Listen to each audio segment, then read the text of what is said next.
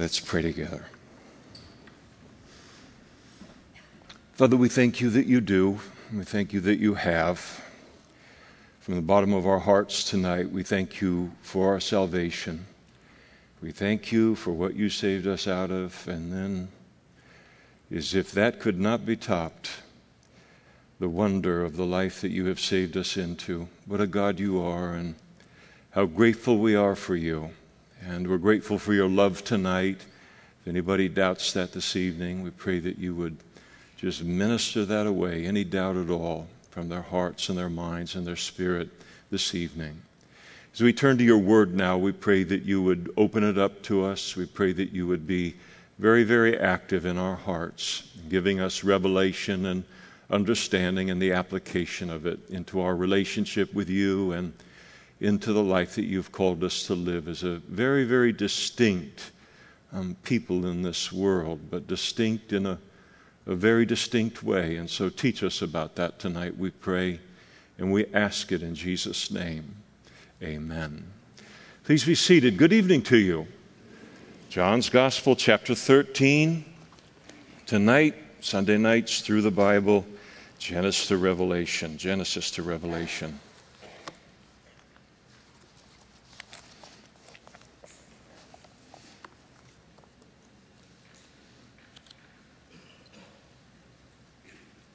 Verse 1 Now, before the feast of the Passover, when Jesus knew that his hour had come, and that uh, had come that he should depart from this world to the Father, having loved his own who were in the world, he loved them to the end.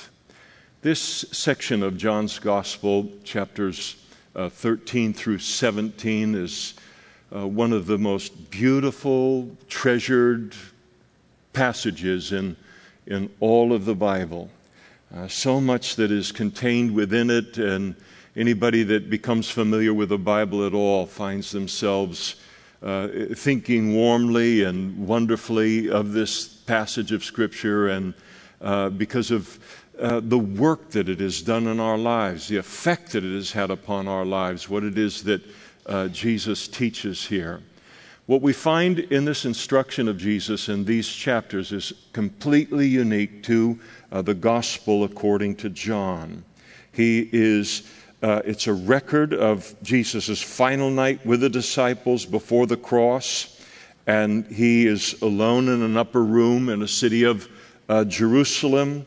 And as we see, he realizes that his public ministry has uh, come, uh, is drawing to a close, and now there are going to be uh, no more crowds coming around him to teach, no more crowds to, uh, for him to uh, miracles related to them and perform them, if perform is the word for that.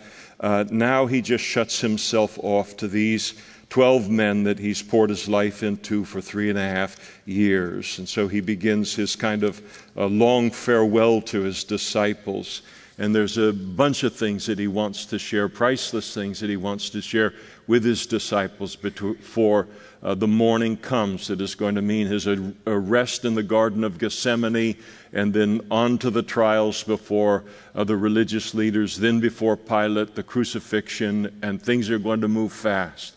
So this is a very quiet time, an important time for him to, in an uninterrupted way, for him and for them to share these uh, truths. In verse 1, we're given the mental and the emotional condition of Jesus that night. Mentally, he knew that now that his hour had come, so his mind is dominated by the a great event of, uh, uh, that is going to happen not only in his crucifixion the following day, but also, as I mentioned, in the trials and the terrible physical punishment that would be meted out upon him before uh, he ever died upon the cross. In terms of his heart and his heart condition, it's completely dominated by a desire to love the disciples and to care for them uh, all the way uh, to the end. And all that we read in this section is motivated by his love for them. They are pure and utter knuckleheads, as we'll see in a moment. Uh, but that never drives God away from continuing his work in our lives. He is, we've prayed about his, uh, sung about his faithfulness tonight, and his patience with us is wonderful. And so, uh, typically, as a person, uh, any person in this world, when we're facing death, uh, one of the things, two things I think that we really want at that time is to have our loved ones around us and then to be able to say to them uh, what we know that we won't be able to say to them ever again and uh, certainly not in this world. And that's the environment that Jesus has produced here uh, to be with the disciples. It's his farewell address.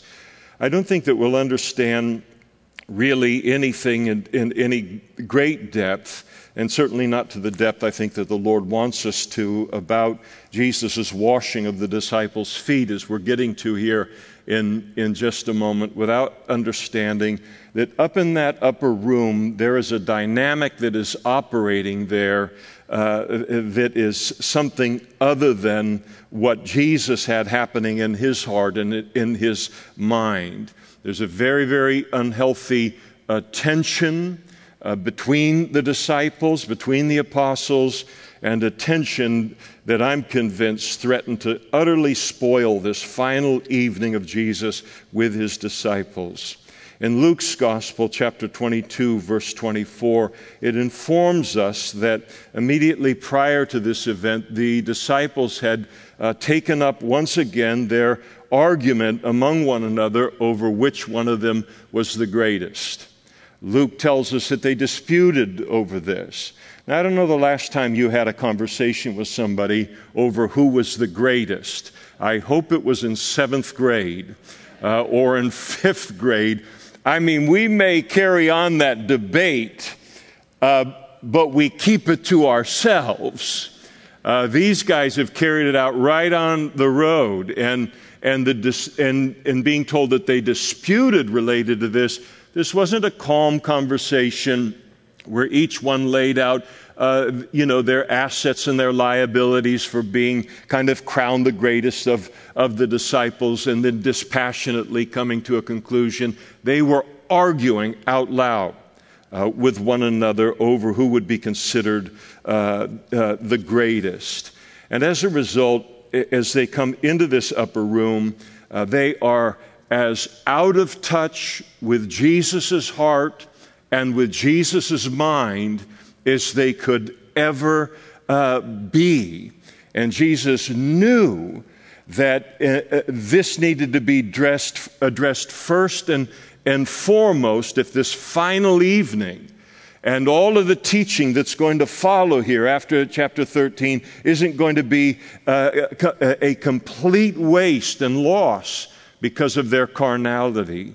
And so Jesus proceeded to address all of this in two ways. First, by giving them an example in himself of what true greatness looks like in the kingdom of God, and then by verbally applying his actions to their uh, lives. And the fact that Jesus would lay aside all of what was on his mind uh, concerning the coming day, the things that filled his mind, and then lay aside all that he desired to say to them, but said, I won't do it until this is taken care of, until this issue is addressed.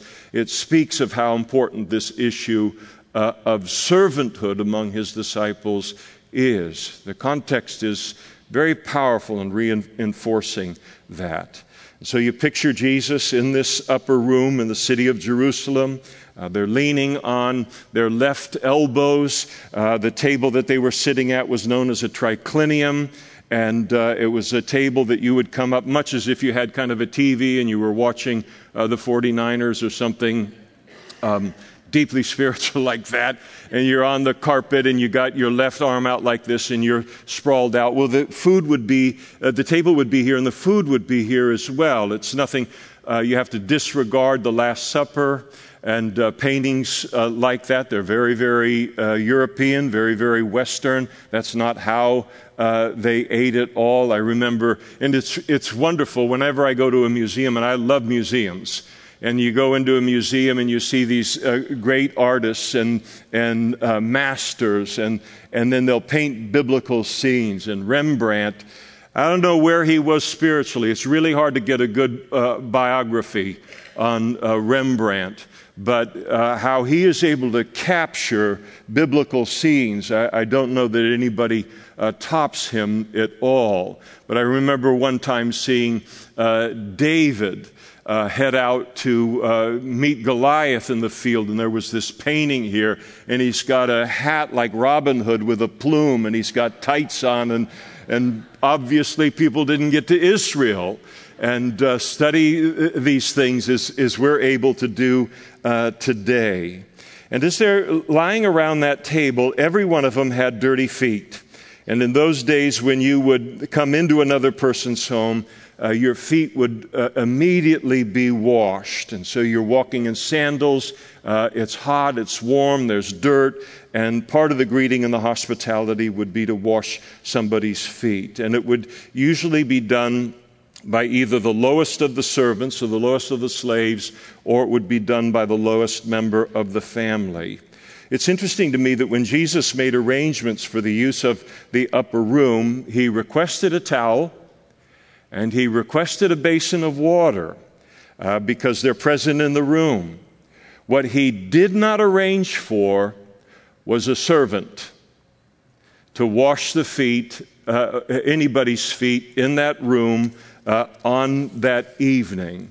And I think the reason he didn't is because he was supposed to already have 12 servants, uh, any one of which would have uh, uh fumbled over one another, uh, ran over one another to be able to take the privilege of, of washing the feet of the disciples and, and Jesus' feet. And so the towel is sitting there, uh, the basin of water is waiting there, and none of the 12 is going to wash the feet of the other disciples because it would have been an admission in that culture that they were not the greatest among the disciples, but that they were the lowest among the disciples. And so it's very obvious that their argument along the road has now carried into the dynamic uh, of this uh, room. And so they'd rather recline with dirty feet, unwashed feet, than wash the other disciples' feet.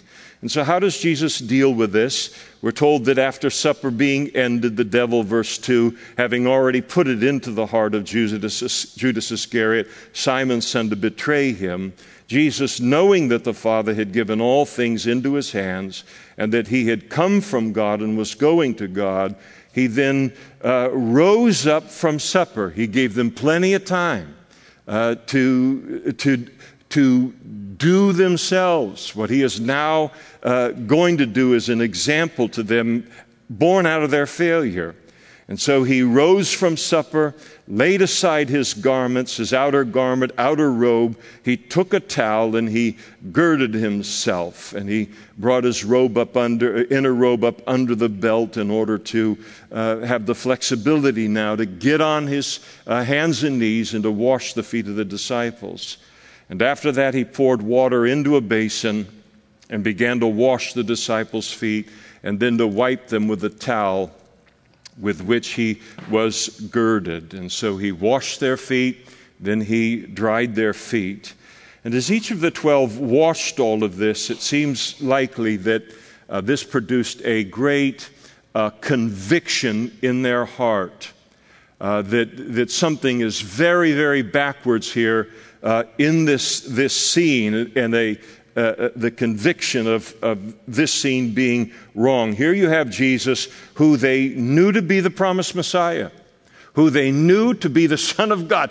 How lost can you be in your argument or you're being convinced that you are the greatest, or at least hoping you're the greatest among the twelve, to to allow the one who they, I acknowledge to be the Son of God to be forced to, of the 13 in that room, to humble himself, get up in that environment, and wash these feet.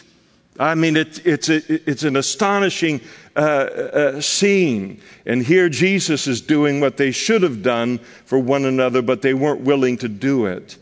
And I think it's there's that sinking feeling you get when someone far greater than you in reputation and in accomplishment, readily does what you and I uh, felt we were too good or too important to do. Maybe you've had that experience in your life. You think, I'm not going to uh, do that. And then somebody uh, far more important comes into the room, makes a beeline there, and does it. And you feel about half an inch uh, uh, tall related uh, to it. And so they were all very comfortable uh, with, with uh, uncomfortable with what was going on here. And I think to a man they were saying, This isn't right. Why in the world is, is he doing this? And that isn't the real question. The real question they should have been asking is, Why weren't any of us willing to do that? How in the world could we have thought that that was below us when Jesus did not consider it to be below him?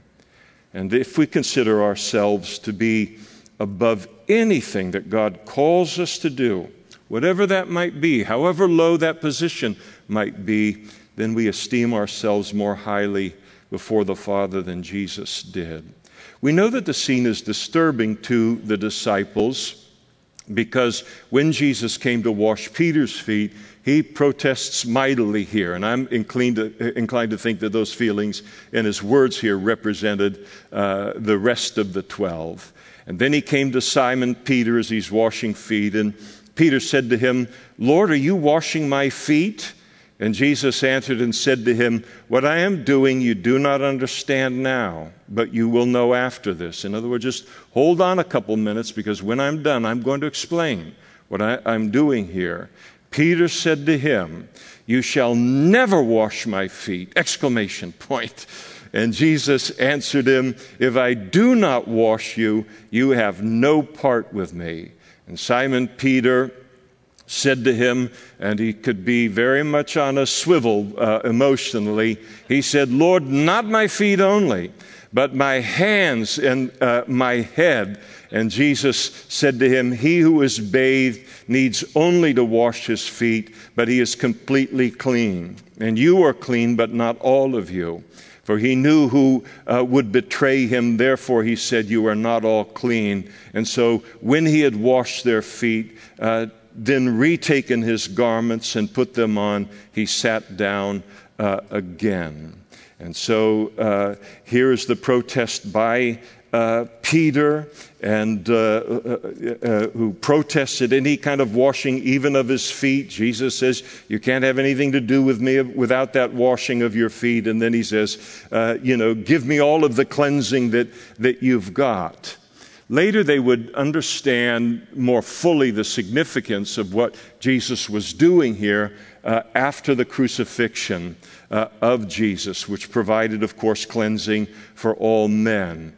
Uh, Paul wrote to Titus in Titus chapter 3, and he said, Not by works of righteousness which we have done, but according to his mercy he saved us, through the washing of regeneration and renewing of the Spirit whom he poured out upon us abundantly through Jesus Christ our Savior, that having been justified by his grace, we should become heirs according to the hope of everlasting life. When we were born again as Christians, we got the spiritual bath. That's what happened when we were born again. All of our lifetime of sin was washed away. But even after we've become Christians, uh, that we still sin. We still need to be cleaned up.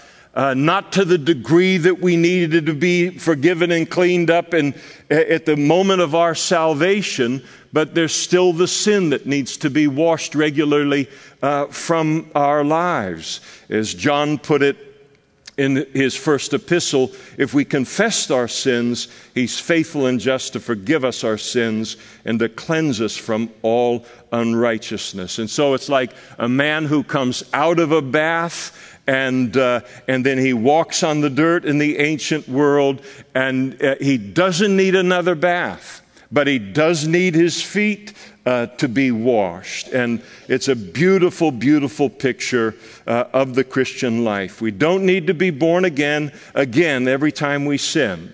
Uh, we just need to be forgiven of, of that, uh, that sin. And then in verse 12, Jesus, after he had finished, he posed a question to the disciples. He said, Do you know what I have done uh, to you? So obviously, this is something Jesus has done in order to teach them something. And they have no idea what it is that he is trying to teach them because their response is what? Silence. They have no idea. And only Jesus is going to be able to break that, uh, that, that silence. They are oblivious in terms of understanding what Jesus is wanting to communicate. And so, Jesus, the way that he does with all of us, he's so uh, gracious, firm, but very gracious and wonderful. He said, You call me teacher, rabbi. That's what you call me. You call me Lord. You ascribe deity uh, uh to me. You call me your master. And you say, Well, for so I am. And if I then, uh, your Lord and teacher, have washed your feet, you also ought to wash one another's feet.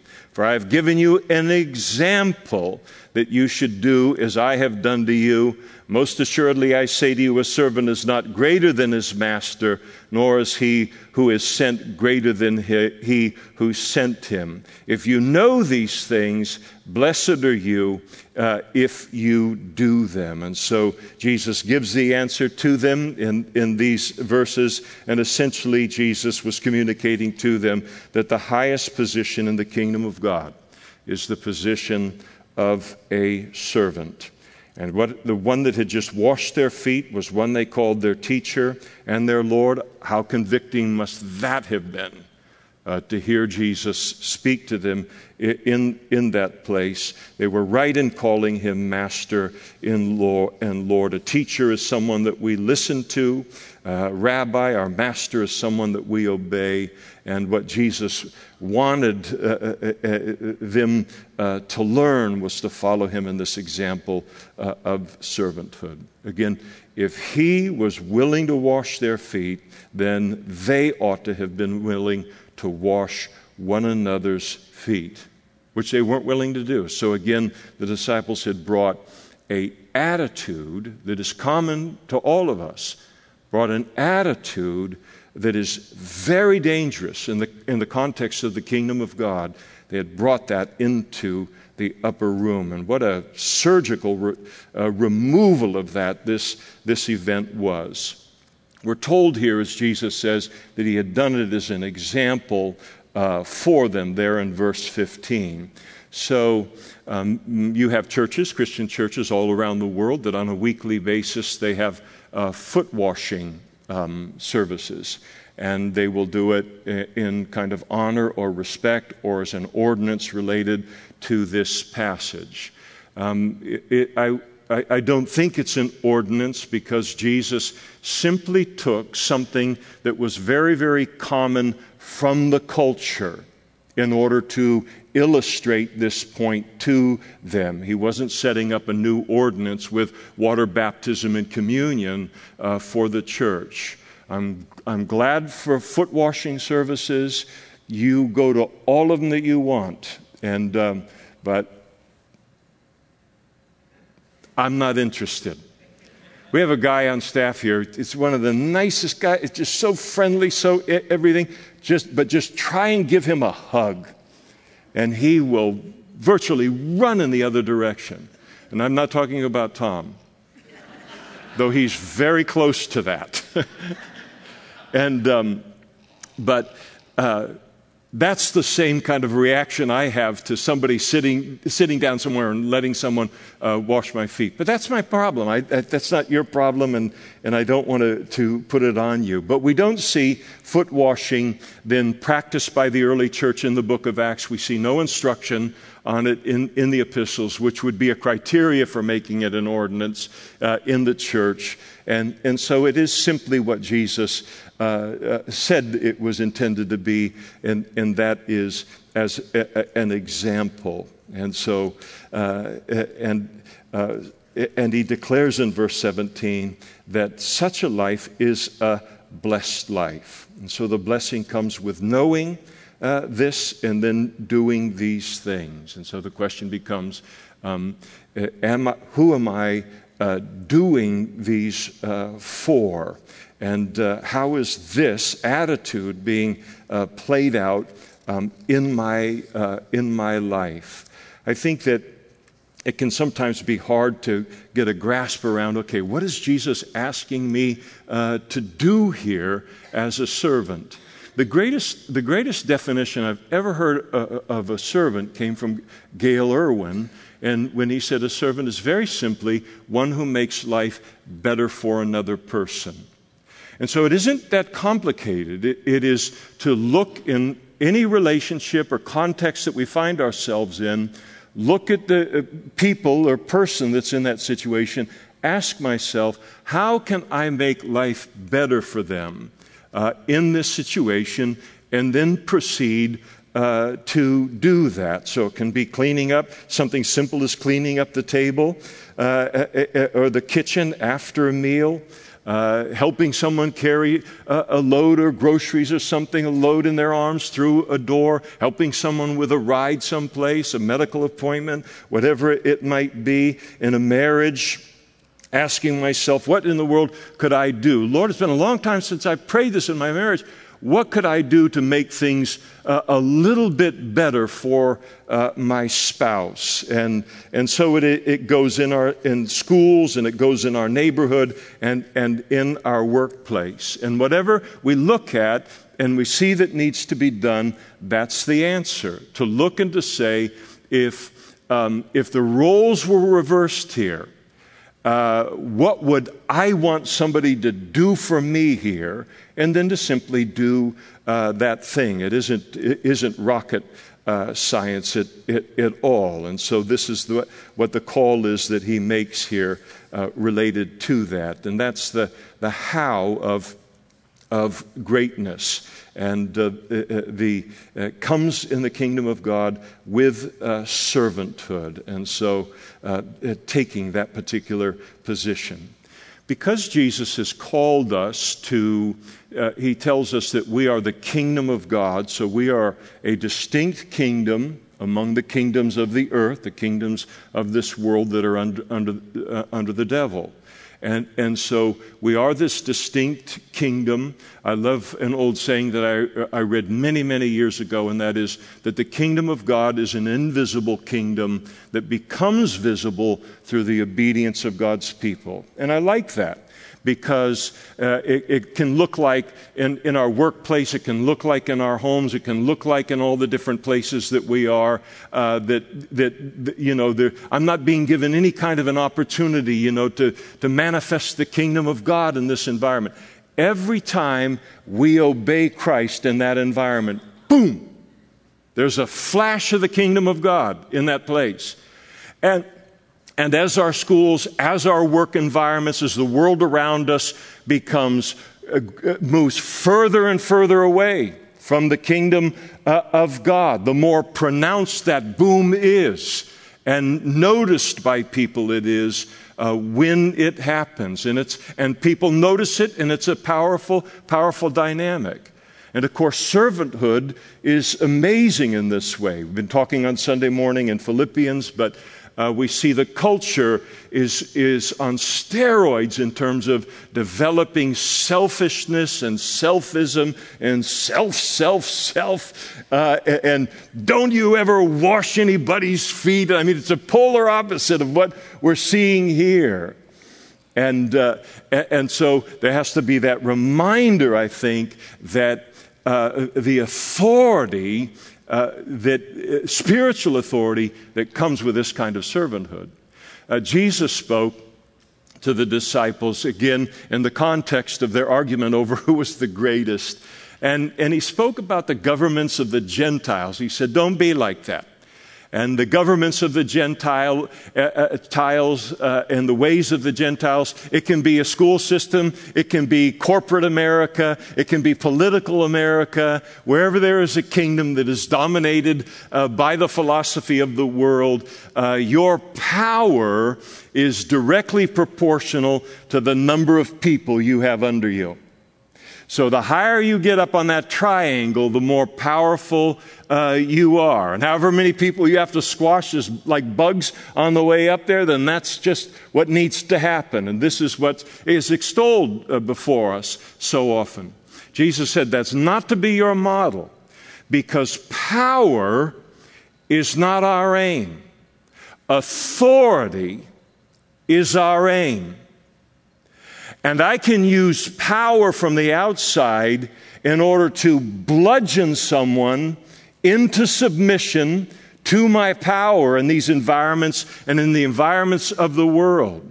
But people giving me authority to speak into their life and influence their life, that's something that they give. Power and authority are two entirely different things and people will never listen to us. They, will, they won't care one bit about uh, our uh, kingdom of God, one single bit about uh, the message that we carry, or listen to us unless they have a sense uh, that we exist for their good, that we are a servant to them, that all we care about is the best for them.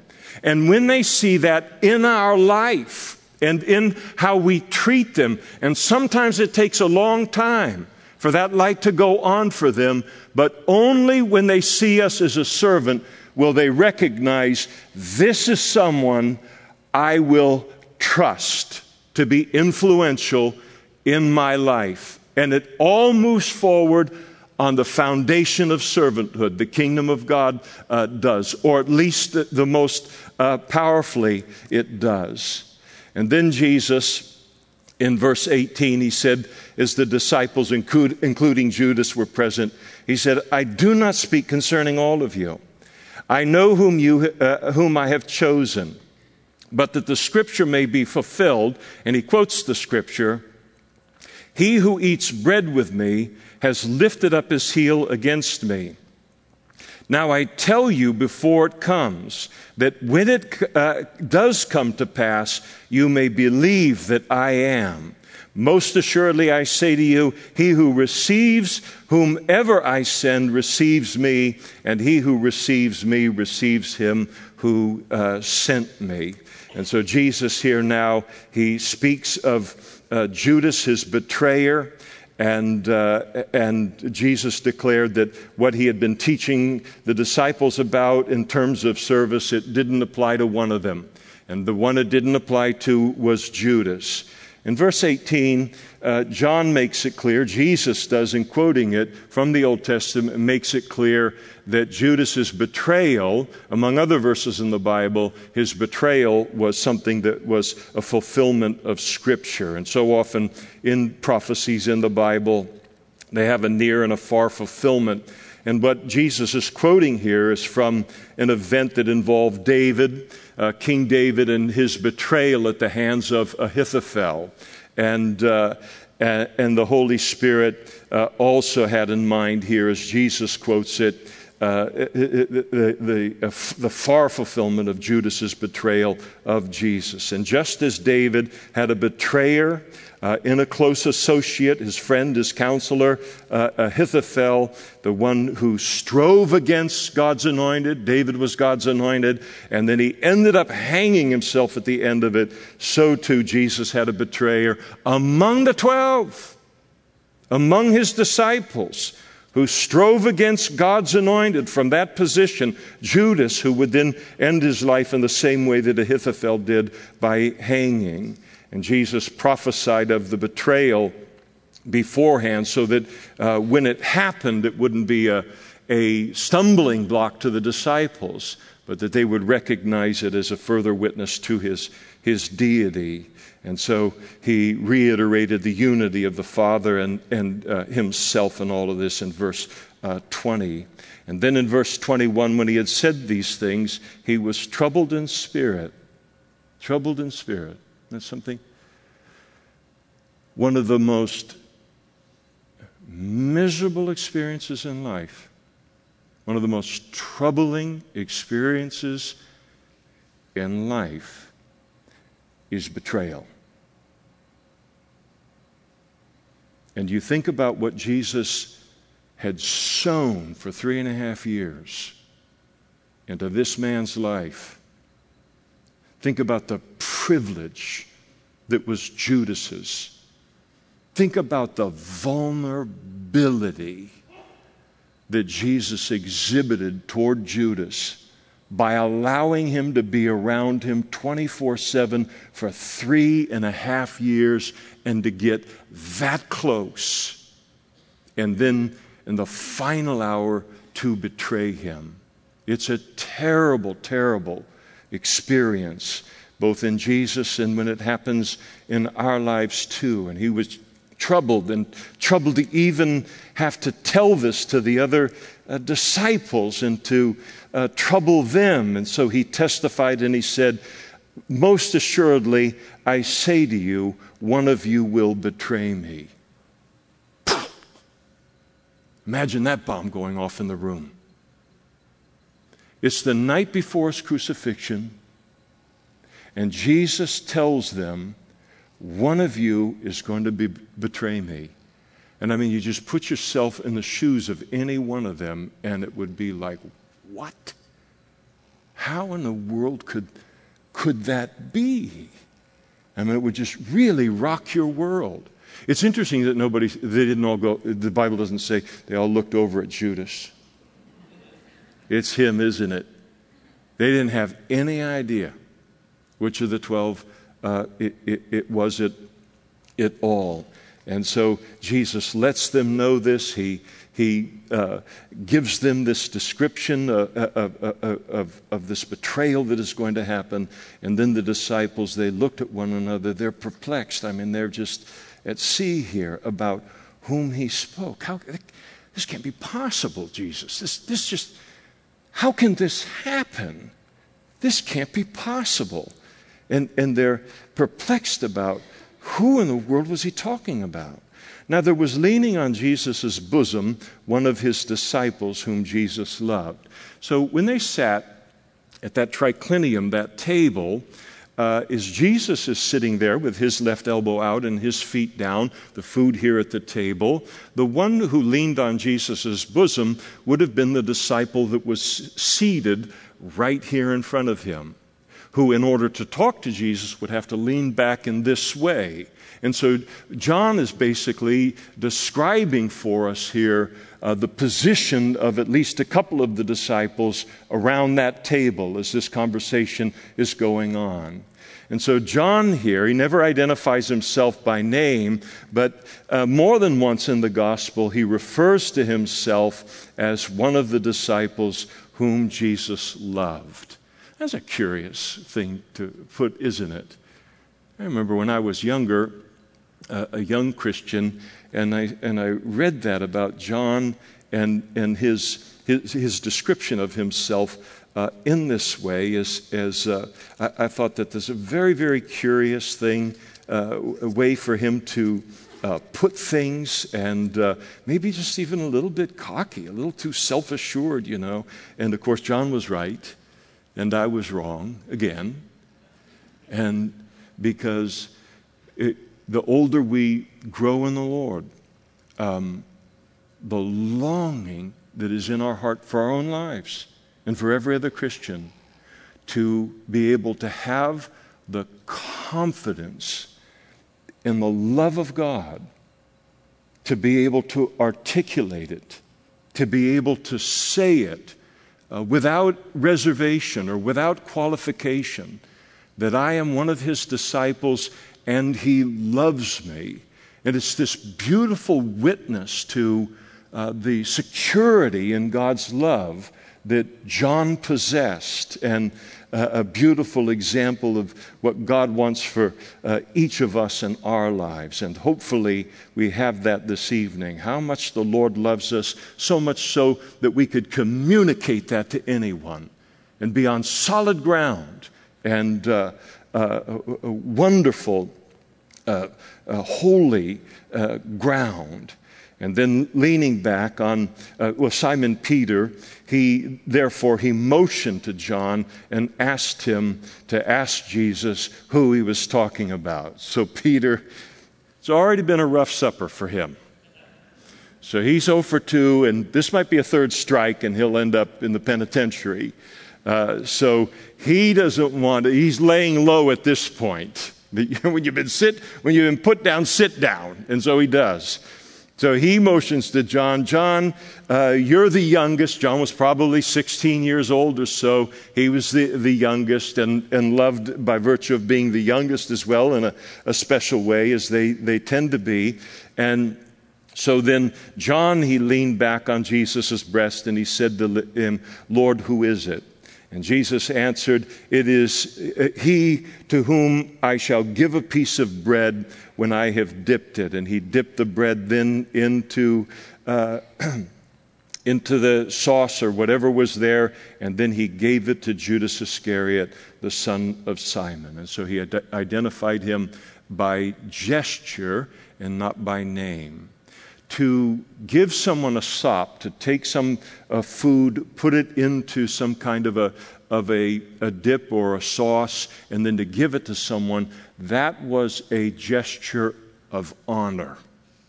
And Jesus, all the way to the end, he knows the betrayal is going to occur, but he is, he is going to make Judas betray him uh, uh from the high road in terms of Jesus not allowing uh, Judas to uh, change who he, uh, who he was, in, uh, even in this, this dynamic situation. And after the piece of uh, bread, Satan then formally entered into Judas, and then Jesus said to him, What you do, do quickly. That would be something to hear, wouldn't it? But no one at the table knew for what reason he had said this. They're still lost in terms of uh, tracking on all of this. For some thought because Judas had the money box that Jesus was telling him, go buy some of these things that we need for the feast, or that he, he should give something uh, to the poor. And having uh, received the piece of bread, he went out immediately, uh, and it was uh, night. And so when he had gone out, Jesus said now to the disciples, now down to uh, the eleven there in the room, he, he said, Now the Son of Man is glorified, and God is glorified in him. If God is glorified in him, God will also glorify him in himself and glorify him immediately. Little children, I shall be with you a little while longer. Notice he, these full grown men, he calls them little children, the, the affection that is there. Uh, I will be with you a little while longer. You will seek me. And as I said to the Jews, where I am going, you cannot come. And so now uh, I say it also uh, to you. And so his death, he, he declared to the disciples, would bring a short separation between him and the disciples. Uh, as he declared, and I think in order to understand what follows here in verses 34 and 35, it's critical uh, to notice a couple things that Jesus uh, declared to the disciples in that, in that verse 33. Little children, I will be with you a little while longer, and then where I'm going, you cannot come. In other words, what Jesus is teaching the disciples here uh, is uh, completely dominated now uh, by the reality of this separation that he's talking about. Jesus knew that when the morning came, a entire series of events would then begin to fall over like dominoes. He would be arrested in the Garden of Gethsemane. Uh, he would be tried. He would be crucified.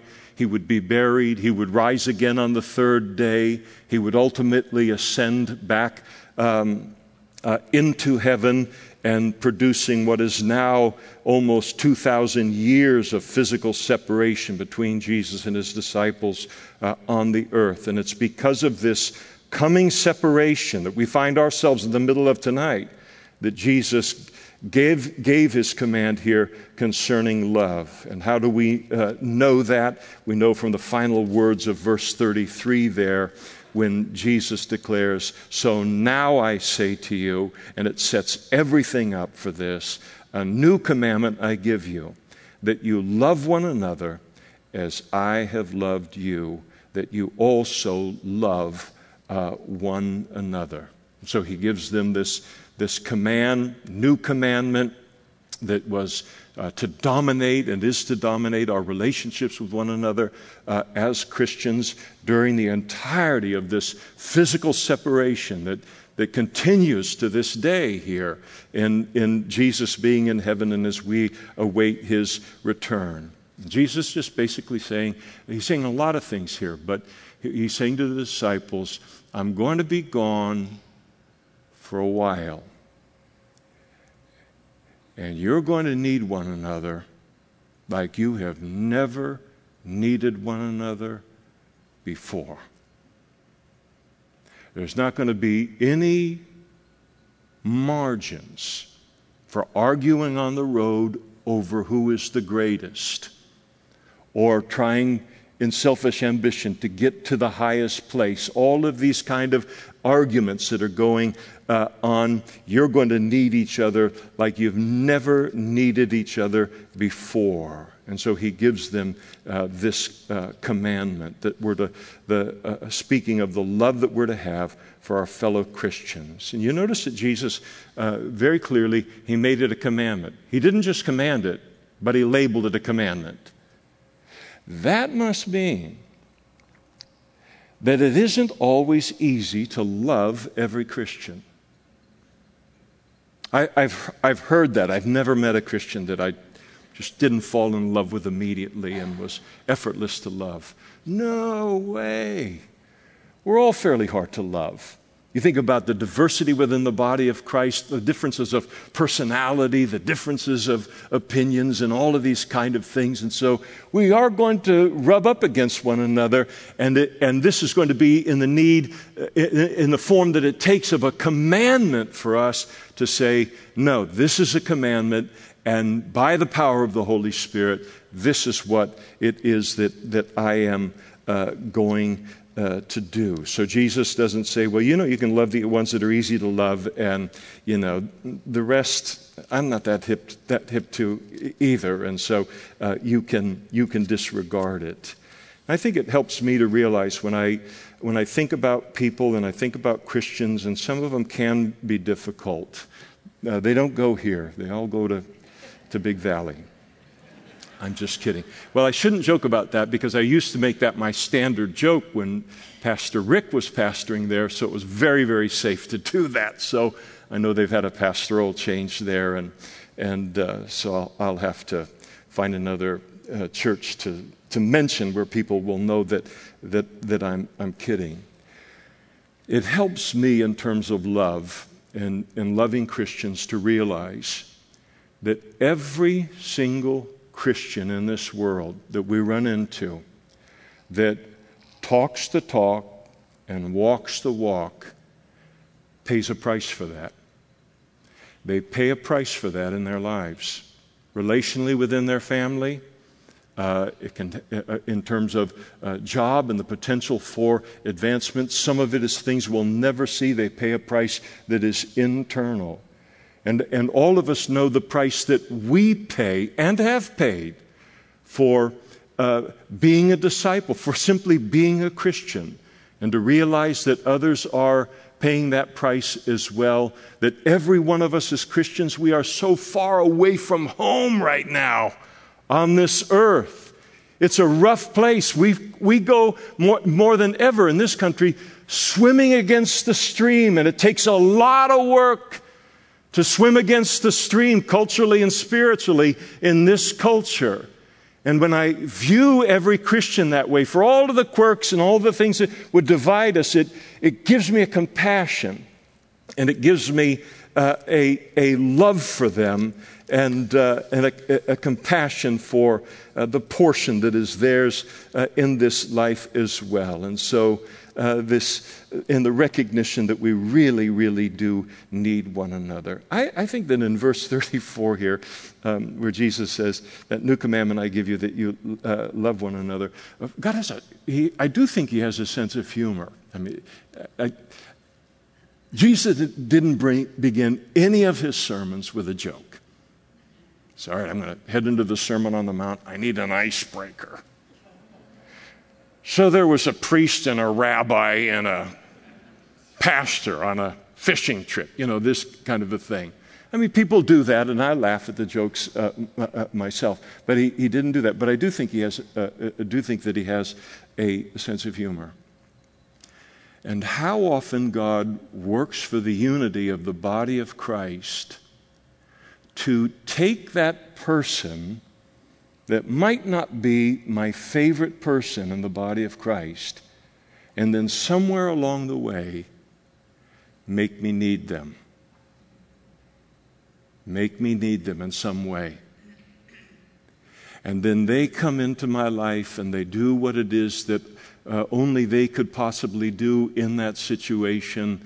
And then I, I, I realize the foolishness of thinking that I can get along with, uh, uh have the freedom to get a, not get along with any member of the body of Christ and God keeps that in front. He said He's done that many, many times to me in my Christian life. You're all staring at me, so yes, I'm a, a sinner, and I trust that it's happened in your life as well.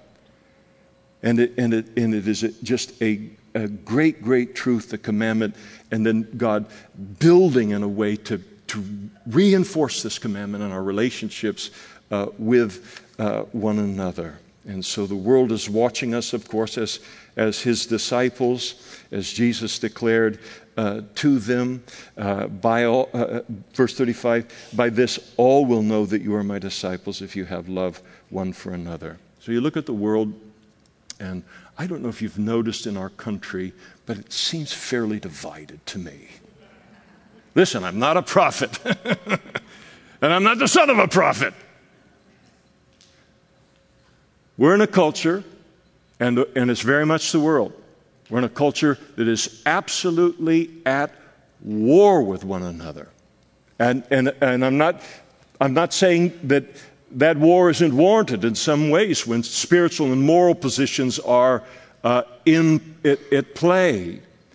Uh, but the body of Christ is to offer to the world something different than that where people will know as they see the kingdom of God, as they see us love one another, they, they will recognize that that's a place that I can go where I will not only be loved by God, speaking of the kingdom of God, but I will also be loved by his people.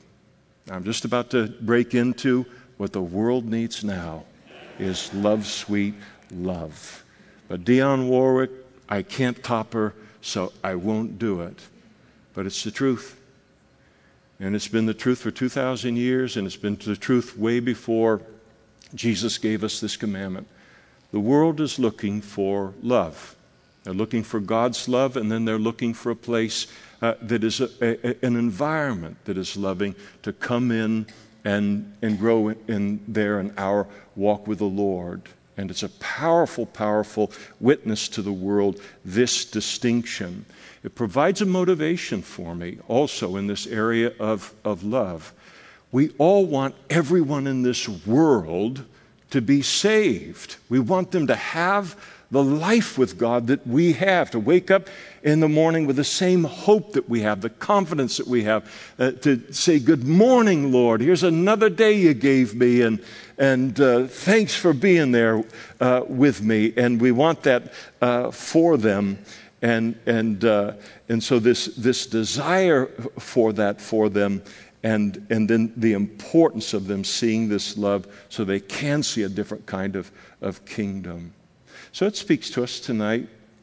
There are places in the body of Christ, and there are situations where um, we have to make a strong stand against other Christians who are taking unbiblical stands. But that stand can be done in love. And it is, in fact, a, a demonstration of love to resist that, that kind of thing.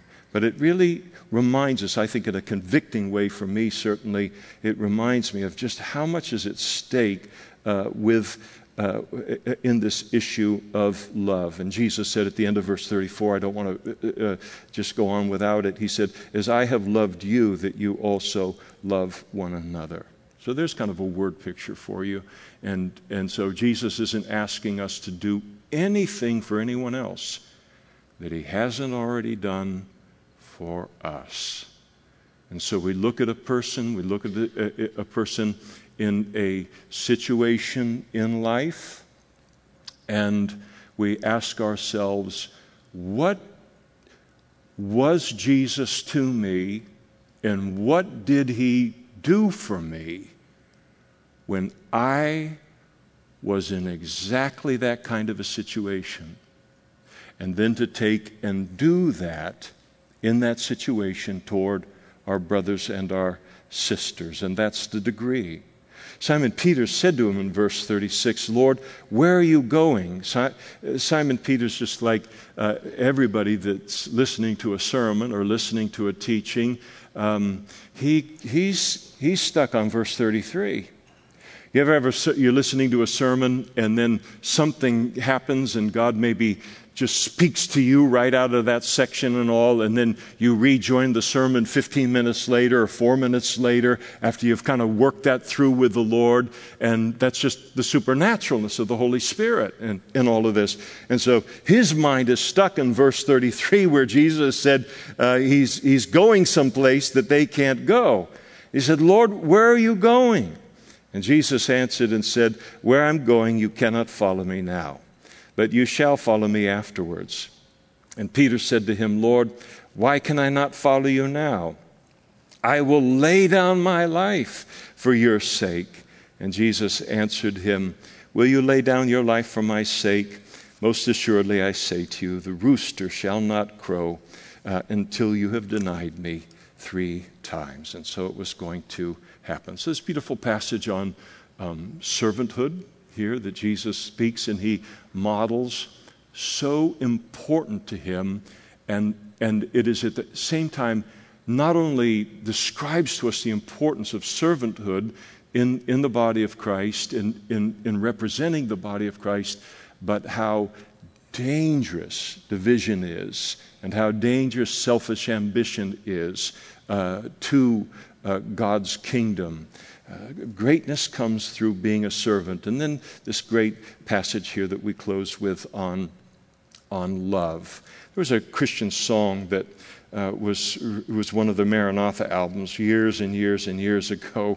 And uh, I think Kenn Gulliksen uh, wrote the song, but it's called a charity song and uh, and and that the chorus in it it's basically the singing of psalm uh, or 1 corinthians chapter 13 and the chorus is if i have not charity if love does not flow from me i am nothing. Okay so i'm tracking with them i'm tracking with them there and then the final line jesus reduce me to love.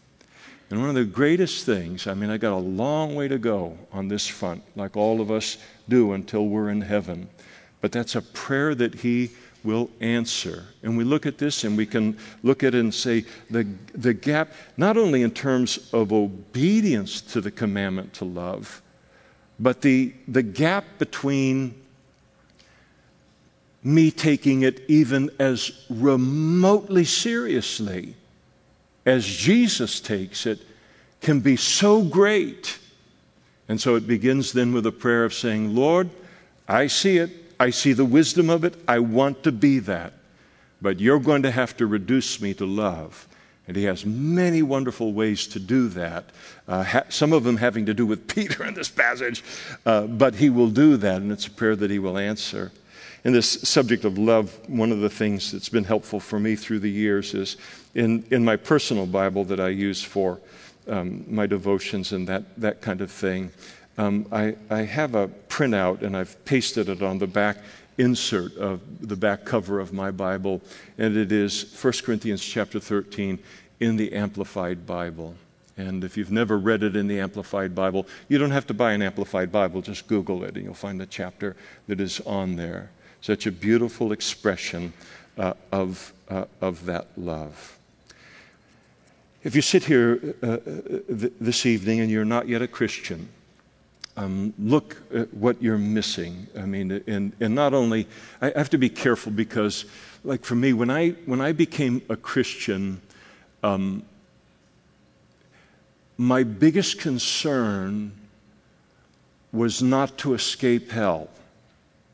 That was not a concern of, of mine at all.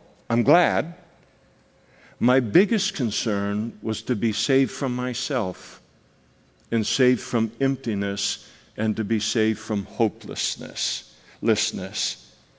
And so when I think about a gospel presentation, I'm always thinking, look what you're missing.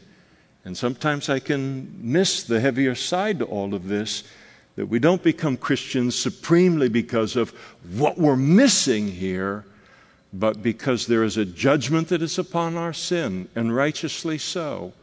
And so there needs to be a repentance of my sin, putting my trust in Jesus Christ for that forgiveness, and then coming into this kind of life that Christ has for us. And if you've never done that, we'll be up in front after the service, and we'd love to make today your day of salvation. If you need prayer for anything this evening, we'd love to pray uh, with you and for you as well. Let's stand together now, and we'll close in prayer.